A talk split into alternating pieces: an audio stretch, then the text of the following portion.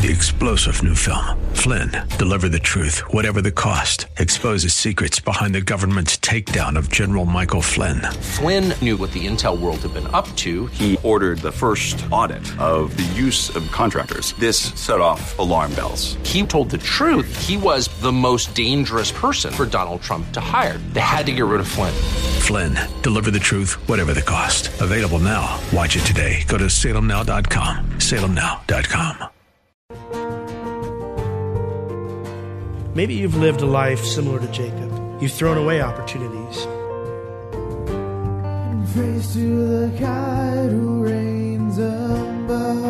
Or maybe you've made mistakes that have brought long lasting consequences to you and to those who are closest to you. And descends in perfect love. Jacob came to a point in his life eventually where he said, Okay, God, I know I've made a wreck of most of my life, but with what's left of it, I give it to you completely.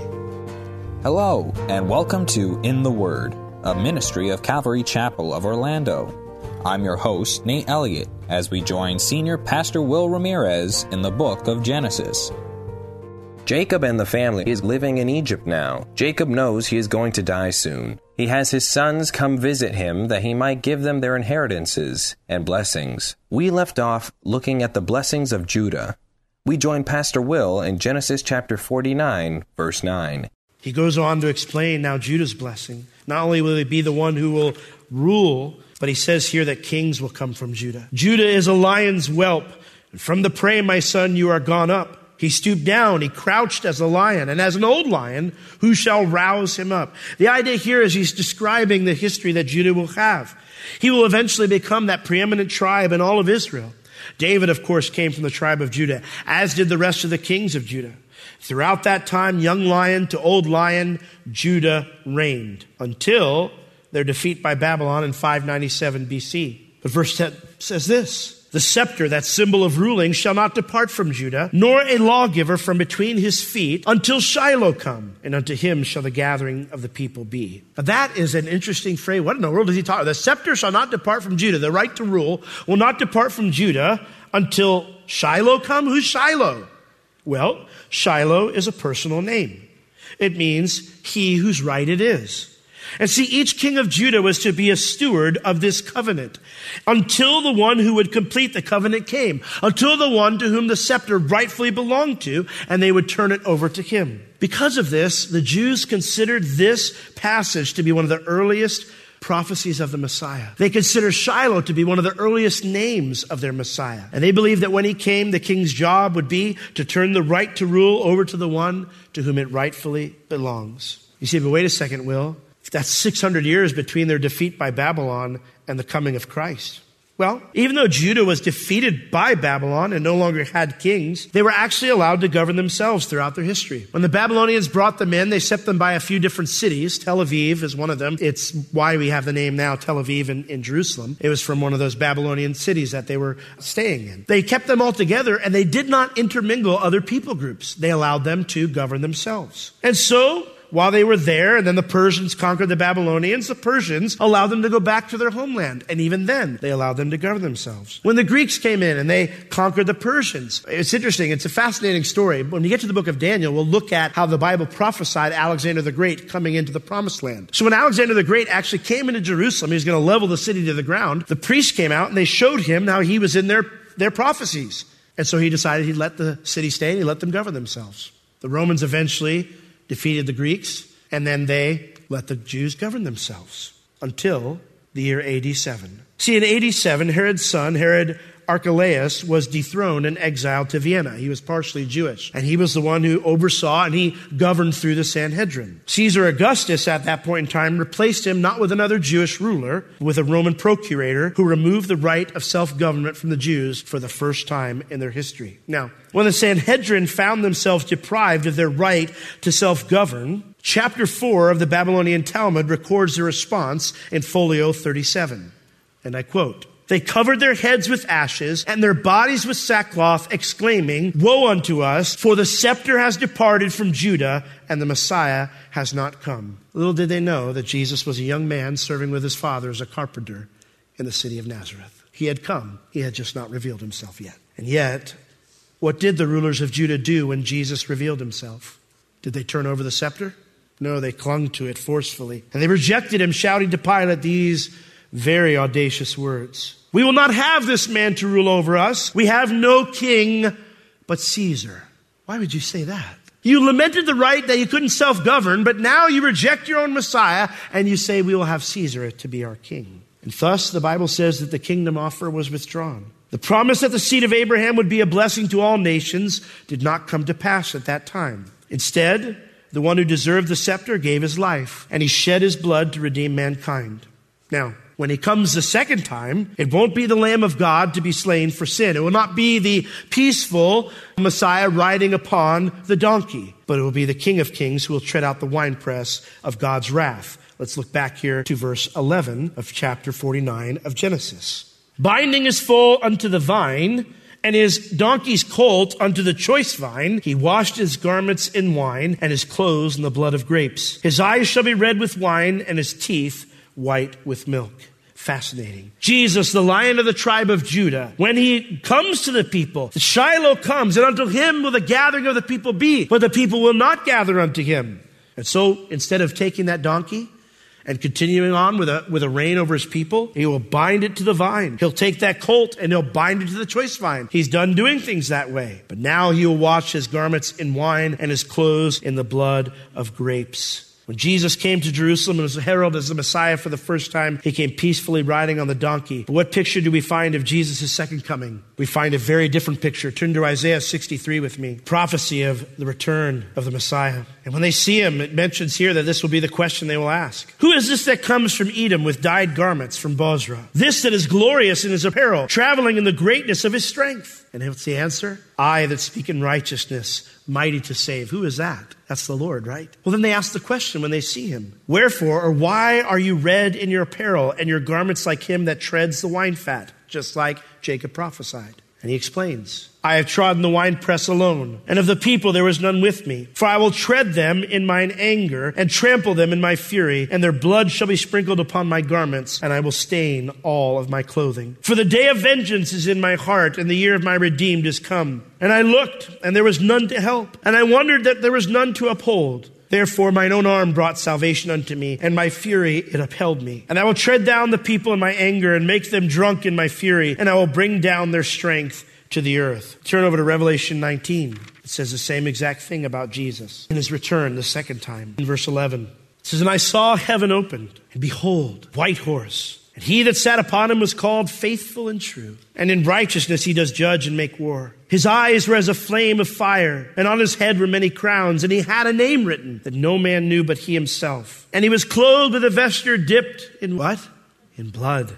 And his name is called the Word of God. And the armies which were in heaven, they followed him upon white horses, clothed in fine linen, white and clean. And out of his mouth goes a sharp sword, that with it he should smite the nations, and he shall rule them with a rod of iron, and he treads the winepress of the fierceness and wrath of Almighty God. Exactly what Jacob prophesied here in Genesis chapter 49. Pretty cool, huh? The whole history of the Lion of Judah right here in Genesis chapter 49. Well, Judah will be given another chance too.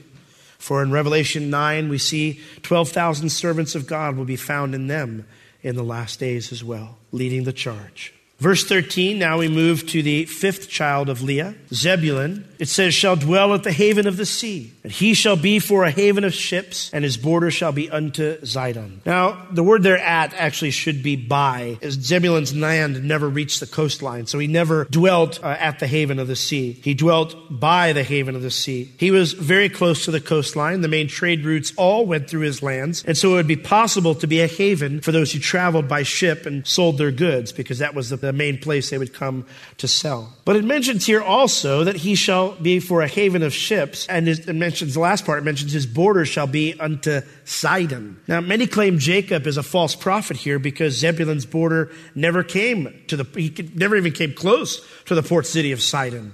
I actually struggled with this myself as I was trying to figure it out because I couldn't find anywhere in the Bible that his borders stretched there. So I thought to myself, you know, was there ever a time when Israel redid their borders? Fascinatingly, 1 Kings chapter 4, verse 16. Says something very interesting. In 1 Kings chapter 4 verse 16, Solomon, he divided at the height of his reign Israel into administrative districts. And when he did that, he did something very interesting with Zebulun and Asher. In 1 Kings 4:16, you can write it down and read it later if you're taking notes. But it mentions that he set this guy named Baana, the son of Hushai, over the area of Asher and in Aialoth. Now, What's fascinating about that is Aialoth was in Zebulun. What he actually did with the administrative district there is he combined Asher and Zebulun into one place. We'll go look at a map of where the land of Asher is. It goes all the way up to the city of Zidon during the reign of King Solomon, right on the immediate border of that district. So eventually it came true, uh, just not in the immediate timing that we see in the dividing up of the land. Verse 14 Now to the last child of Leah Issachar. Issachar is a strong donkey, crouching down between two burdens. The idea is really strong, and bony is another word there, big bone. He's an animal that can really bear the burdens. And he's laying down, all kind of lazy like, and he's got these two things that need to be taken care of right next to him. And he saw that the rest was good, and the land that it was pleasant. And he bowed his shoulder to bear, and became a servant unto tribute. So the idea is there's a strong donkey, able to do lots of work, but he does nothing. He likes his rest. He likes his land. Issachar was the third most populous tribe, largest population, third most largest population of all the tribes of Israel. And Joshua gave them the land of Jezreel, some of the richest agricultural territory in the promised land. And they remained strong for a while, joining their brothers in war against their enemies. But eventually, they became very lazy. They ignored the enemies around them, thinking no one would challenge them. And eventually, they became the servants of those enemies. As a result, this strong tribe was reduced to a band of slaves, exactly what Jacob prophesied here. He became a servant unto tribute. Now, in verse 16, we move to Dan, one of the sons of Rachel's handmaid. Dan shall judge his people as one of the tribes of Israel. Dan shall be a serpent by the way, an adder in the path that bites the horse's heel so that his rider shall fall backward. As one of the sons of the handmaids, it would be easy to be worried that Jacob would not count you as his actual son, that you would be left out of the tribal count there. And so Dan here is the first one to hear Jacob's verdict on this matter. But I love how it starts off. Dan, you're going to judge your people as one of the tribes of Israel. You're equal. I don't view you as a lesser son. I view you as my son in full.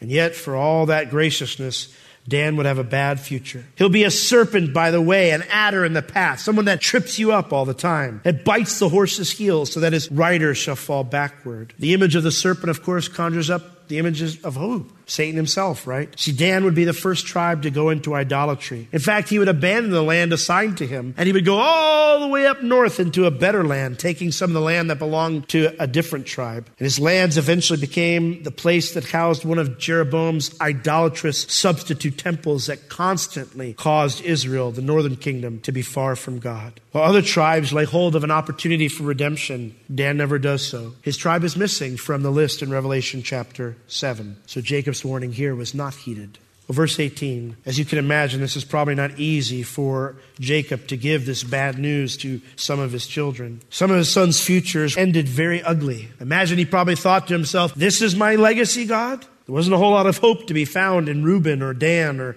some of the other ones.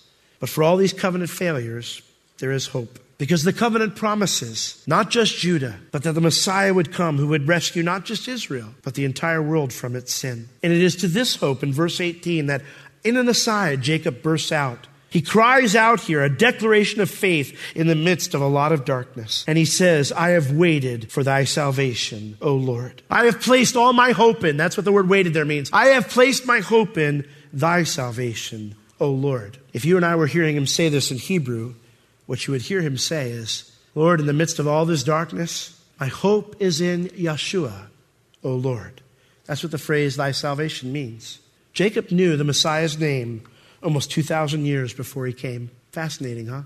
I think others did too. You know, in Proverbs 30, verse 4, you can look it up in your own time, but the writer there asks the question. He says, talking about God's majesty and might and power and all the things that he does, he says, What is his name? And what is the name of his son? You know, when Gabriel appeared to Mary and later to Joseph, he clearly told them that the child's name would be Jesus, which is the Greek form of Yeshua or Joshua, That's what Jesus' real name was, Joshua. For he shall save his people from their sins. Cries out, All my hope is in Yeshua, O Lord. That's the only hope. My kids, they're not going to be faithful. But Lord, I know the Messiah is coming and he will be faithful. All our hope is in Yeshua too, right? Verse 19, Gad, a troop shall overcome him, but he shall overcome at the last. A band of raiders, it says, shall overcome Gad. Gad settled on the east side of the Jordan along with Reuben, thus exposing themselves to constant attack by invaders. Gad eventually fell to the Ammonites and they were no more. But in the last days of Revelation 7, they will muster 12,000 faithful servants of God. It's interesting when you read about these servants, their commitment to God. In Revelation 14, after they are killed and martyred for their faith, it talks about their character. It talks about their commitment to the Lord. It says, These are they which were not defiled with women, for they are virgins. These are they which follow the Lamb wherever he goes. These were redeemed from among men, being the firstfruits unto God and to the Lamb. And in their mouth was found no guile, for they are without fault before the throne of God. The tribe of Gad was half hearted committed to the Lord. That's why they settled on the other side of Jordan. But here we find them at the end, wholeheartedly committed to God and to doing the work, even to the point of losing their lives. And I would ask you tonight, is your commitment half hearted? Don't fail to enter into all the things that God has for you. Well, we move now down to 20. Out of Asher his bread shall be fat, and he shall yield royal dainties. The word there means fat means fertile. Jacob predicted that Asher would dwell in a fertile land, and he did. Joshua gave Asher the lowlands of Carmel, a territory rich in wheat and in olive oil. Verse 21 Naphtali is a hind let loose. He gives goodly words. Naphtali is a deer running free. Naphtali was given the Galilee region, an easily defensible area that suffered little threat from outside enemies due to its mountainous terrain. In fact, that's the area that Dan moved to later on because they didn't want to deal with the Canaanites in their own land that was assigned to them. But it's fascinating here. It mentions that goodly, he gives beautiful or goodly words. You know, Jesus spent most of his ministry where? In that Galilee region, didn't he? Have there ever been more beautiful words than the ones spoken by our Savior? Verse 22, now we get to Joseph. Oh, Joseph, he says, you are a fruitful bough, unlike some of these other guys. Even a fruitful bough by a well whose branches run over the wall. You were flourishing. Everything was good. But the archers, they have sorely grieved him, and they shot at him, and they hated him. And yet his bow abode in strength, and the arms of his hands were made strong by the hands of the mighty God of Jacob. From thence is the shepherd, the stone of Israel. Even by the God of thy father, whom, who shall help you, and by the Almighty, who shall bless you with blessings of heaven above, blessings of the deep that lies under, blessings of the breasts, and blessing and of the womb. The blessings of your father have prevailed over the blessings of my progenitors, under the utmost bound of the everlasting hills. They shall be on the head of Joseph, and on the crown of the head of him that was separate from his brethren. Here we find Joseph's words to his brother, to Joseph in front of all the brothers now. He shows how Joseph was blessed, but hated by his brothers who tried to ruin him, and yet Joseph remained strong because God Almighty blessed him. This is the reason he gets the double portion. He clung to the Lord. He remained separate, literally a prince among all of his brothers. See, Joseph's character and faith sets him far apart from all of his brothers. And even though Judah emerged as the leader of the family, Joseph always exhibited a godly character. And thus, the covenant blessing is split. Judah gets to lead the family, but Joseph gets the double portion. I think this is really cool here because we look at Judah and we see redemption, right? A guy who was not doing the right things, a guy who actually abandoned the family at one point in time because he was guilt ridden and then did his own thing for a many number of years. But we see him redeemed. He comes back to the Lord. But does Joseph a testimony of redemption? He was always faithful, right? A testimony of faithfulness. And maybe you're here tonight and you've grown up following the Lord. Sometimes it's easy to feel like your life isn't special or that you don't even have a testimony. Well, I've just always known the Lord. But you know what? That was Joseph's testimony. And because of that, he got a special blessing. I want to encourage you. If you've never backslidden and you've just always known the Lord, don't despise that. Keep walking with him all your days because that life has a special blessing to it. Verse 27 he received Benjamin, the final child. It's not very good. Benjamin shall tear in pieces a raven as a wolf. In the morning he shall devour the prey, and at night he shall divide the spoil. You know, are God's people sheep or are they wolves? We're sheep, right? See, Benjamin here had some of the strongest warriors in all of Israel. And this led to a mentality of preying upon the weak, of ignoring God's laws and not listening to anyone else and what they thought of his behavior. At one point in Judges chapter 20 and, and, chapter 21, all Israel fights a civil war against Benjamin, nearly wiping the tribe out. Now, they eventually ally with Judah when the nation split after Solomon dies. And they are in the list of Revelation 7. So the cool news is they end up as sheep instead of wolves. The lesson for us is this Am I open to criticism from others? Or do I just do as I please because I can? Don't ever let pride get in the way of a good rebuke or a good correction by someone else. Well, all these are the 12 tribes of Israel. And this is that which their father spoke unto them and blessed them. Every one according to his blessing, he blessed them. And he charged them and said unto them, I am to be gathered unto my people. Bury me with my fathers in the cave that is in the field of Ephron the Hittite, and the cave that is in the field of Machpelah, which is before Mamre, in the land of Canaan, which Abraham bought with the field of Ephron the Hittite for a possession of a burying place. There they buried Abraham and Sarah his wife. There they buried Isaac and Rebekah his wife. And there I buried Leah. Purchase of the field and of the cave that is therein was from the children of Heth. While Joseph was made to swear that he would bring his bones back to the promised land to bury them there, the burden of remembering their homeland belongs to every one of his sons. Jacob makes it clear here to every single one of them that Egypt isn't their home and that their stay is to be temporary. But I do find it fascinating that he mentions that's where Abraham and Sarah, his wife, were buried. That's where my dad and my mom were buried. And that's where I buried Leah. Jacob, did he love Leah or did he love Rachel? He loved Rachel, right? But Rachel was a poor choice for a wife. We never find her doing anything spiritual. And by burying Leah in the tomb of the covenant members, I think Jacob is declaring what should have been. See, Rachel was Jacob's choice, but I think Leah was God's choice. I believe that with all my heart. And you know what? Let that be a lesson to those of you who've never been married before. If I can have your full attention for just a moment. You don't have to marry somebody just because you love them. You don't have to marry somebody just because you love them.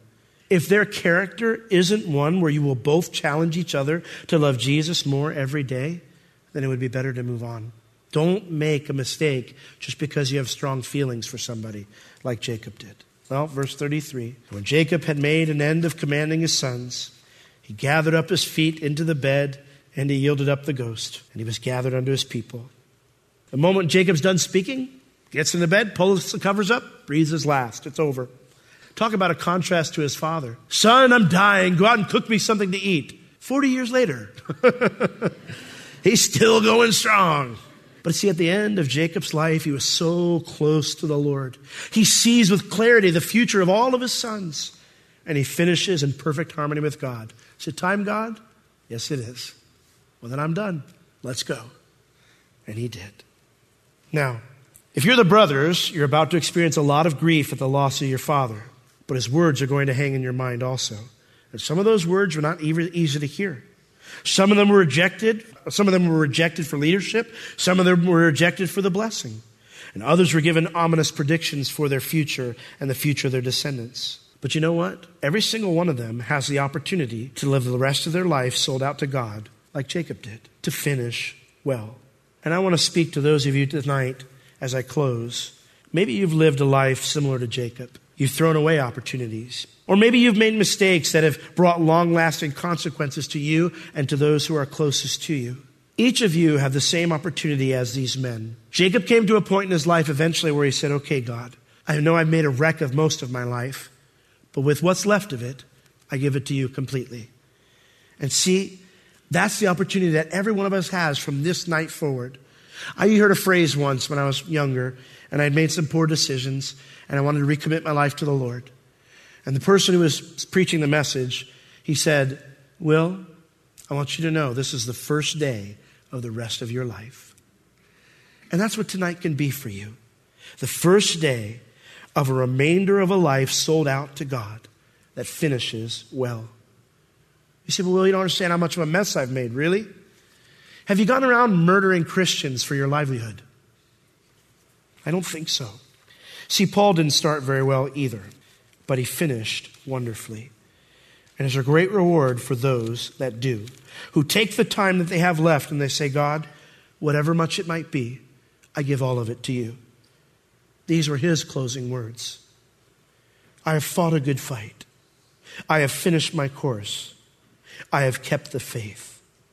Henceforth there is laid up for me a crown of righteousness, which the Lord, the righteous judge, shall give me at that day, but not to me only, but unto all them also that love his appearing. Now, the only question then is will we give the rest of our lives to saying, Lord, I want to be sold out to you from this point forward?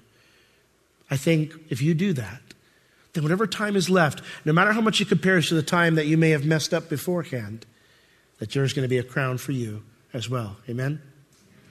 Let's all stand.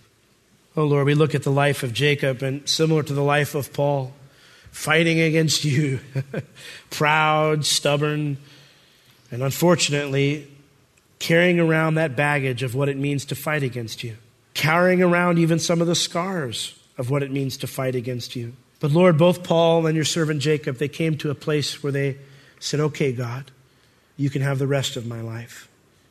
And so, Lord, tonight, we want to do the same. To the end of our days, Lord, whatever is left, we give our lives to you fully, that we might finish our course with great joy and declare with Paul, I have fought a good fight. I have kept the faith. I have finished the race that was set before me. Or that when we stand before you, we might be rewarded for that time of faithfulness. We commit our lives to you now in Jesus' name. Amen.